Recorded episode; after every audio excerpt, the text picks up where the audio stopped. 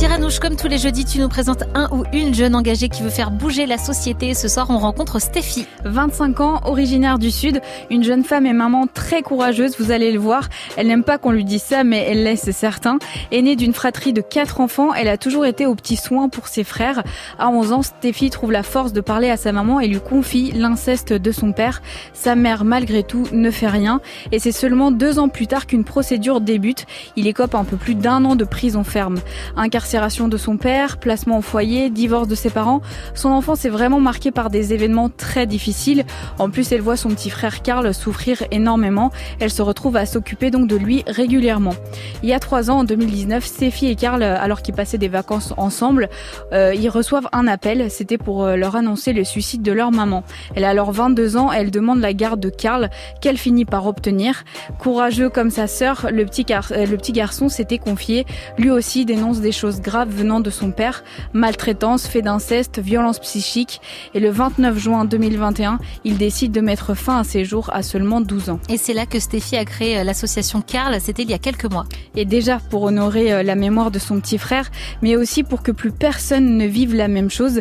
L'un des gros problèmes aujourd'hui, c'est que l'autorité parentale prime sur le reste, même en cas de souffrance. Carl, il a toujours dit quand je pense à mon père, je pense à la mort. Et il a dit au magistrat qu'il a croisé. Et malgré tout, on a voulu euh, questionner le lien parent-enfant. Parce que c'est ce à quoi se heurte la justice aujourd'hui. C'est est-ce que je risque de pas de léser un parent pour protéger un enfant sans avoir la certitude qu'il y a vraiment à le protéger? Enfin, c'est extrêmement délicat. Et les, juges aujourd'hui sont, sont face à cette question-là parce qu'on a consacré le lien parent-enfant, l'autorité parentale en France, et, et ça fait des drames, beaucoup de drames. Alors oui, leur père ne pouvait pas voir Karl en dehors des audiences, mais il a quand même conservé son autorité parentale. Il fallait sa signature pour toutes les choses du quotidien. Pour rappel, en France, une personne sur dix est victime d'inceste et être reconnue en tant que telle, c'est aussi un vrai combat. Et c'est justement pour aider ces victimes que Stéphie parle de son expérience. On le sait, parler de ce qu'on a subi peut être très difficile. C'est un combat quand vous déposez plainte, mine de rien. Quand vous voulez obtenir gain de cause auprès de la justice, c'est un combat. Eh bien, euh, elles ont tendance à attendre beaucoup. Je dis pas qu'il faut qu'elles revoient leurs attentes à la baisse, il faut pas que ça leur fasse plus de mal. Donc nous, on les accompagne beaucoup vis-à-vis de ça. On les aide à avoir une vraie prise en charge juridique, psychologique, etc. Parce que souvent, ces personnes-là sont mal défendues. Elles se retrouvent devant le juge aux affaires familiales, alors qu'en fait, ça devrait être le juge des enfants. Et donc, elles se retrouvent un petit peu perdues dans ce système et, beaucoup de temps est perdu et, beaucoup de mal est fait souvent puisque les enfants continuent à avoir le parent agresseur et j'en passe. Avec l'association Carl, Stéphie et les bénévoles prennent en charge les victimes, mais il y a également un pôle de prévention pour rappeler qu'on n'est pas seul dans notre combat et dans notre souffrance. Pour les sudistes, il y a justement des groupes de parole à la Ciotat si jamais vous êtes intéressés. Et elle a d'autres projets avec cette association? Oui, déjà elle aimerait élargir sur les violences intrafamiliales, aider notamment les femmes victimes de violences conjugales.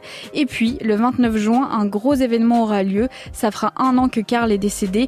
Une journée blanche, une journée de l'enfant sera donc organisée pour lui rendre hommage, mais aussi réunir des fonds pour les victimes. Ça va se passer à Lançon de Provence, proche de Marseille. Euh, vous pouvez retrouver toutes les infos de cet événement caritatif sur les réseaux de Stéphie. Donc c'est Stéphie avec deux F et un Y, Nesta et Association Carl. N'hésitez pas à partager son histoire. Partager, c'est aussi sensibiliser. Alors euh, faisons-le au maximum. Merci beaucoup à elle. Merci à Stéphie hein, et bravo pour son combat et son association. La raison de s'attaquer à ce sujet mm. si peu traité. Geoffrey, je me demandais est-ce que tu es ouais. sensibilisé toi à cette question de l'autorité parentale, parce qu'on en parle peu. Et euh, moi, je savais pas qu'elle pouvait encore perdurer même en cas de violence. Ouais, bah ouais, c'est moi aussi. Je la pense à un sujet que je ne maîtrise pas vraiment. Du coup, enfin moi j'ai été assez euh, choqué sur ouais. une personne sur dix victime euh, d'inceste. Et ouais, c'est vrai qu'avec euh, l'autorité parentale, ça peut malheureusement, euh, parfois, faut pas faire de généralité non plus, amener à des situations dramatiques comme ça. Et malheureusement, j'ai l'impression qu'en France, il faut forcément un destin brisé, une situation dramatique pour qu'il y ait une association et qu'on en parle. Et c'est quand même vachement dommage, quoi. On pourrait ouais. peut-être réagir avant, quoi. Donc bon, ouais. Et faire une meilleure justice. Ouais. Merci beaucoup, Cyranouche. Merci à Stéphie. Cette belle chronique qu'on retrouve bien sûr en podcast sur move.fr.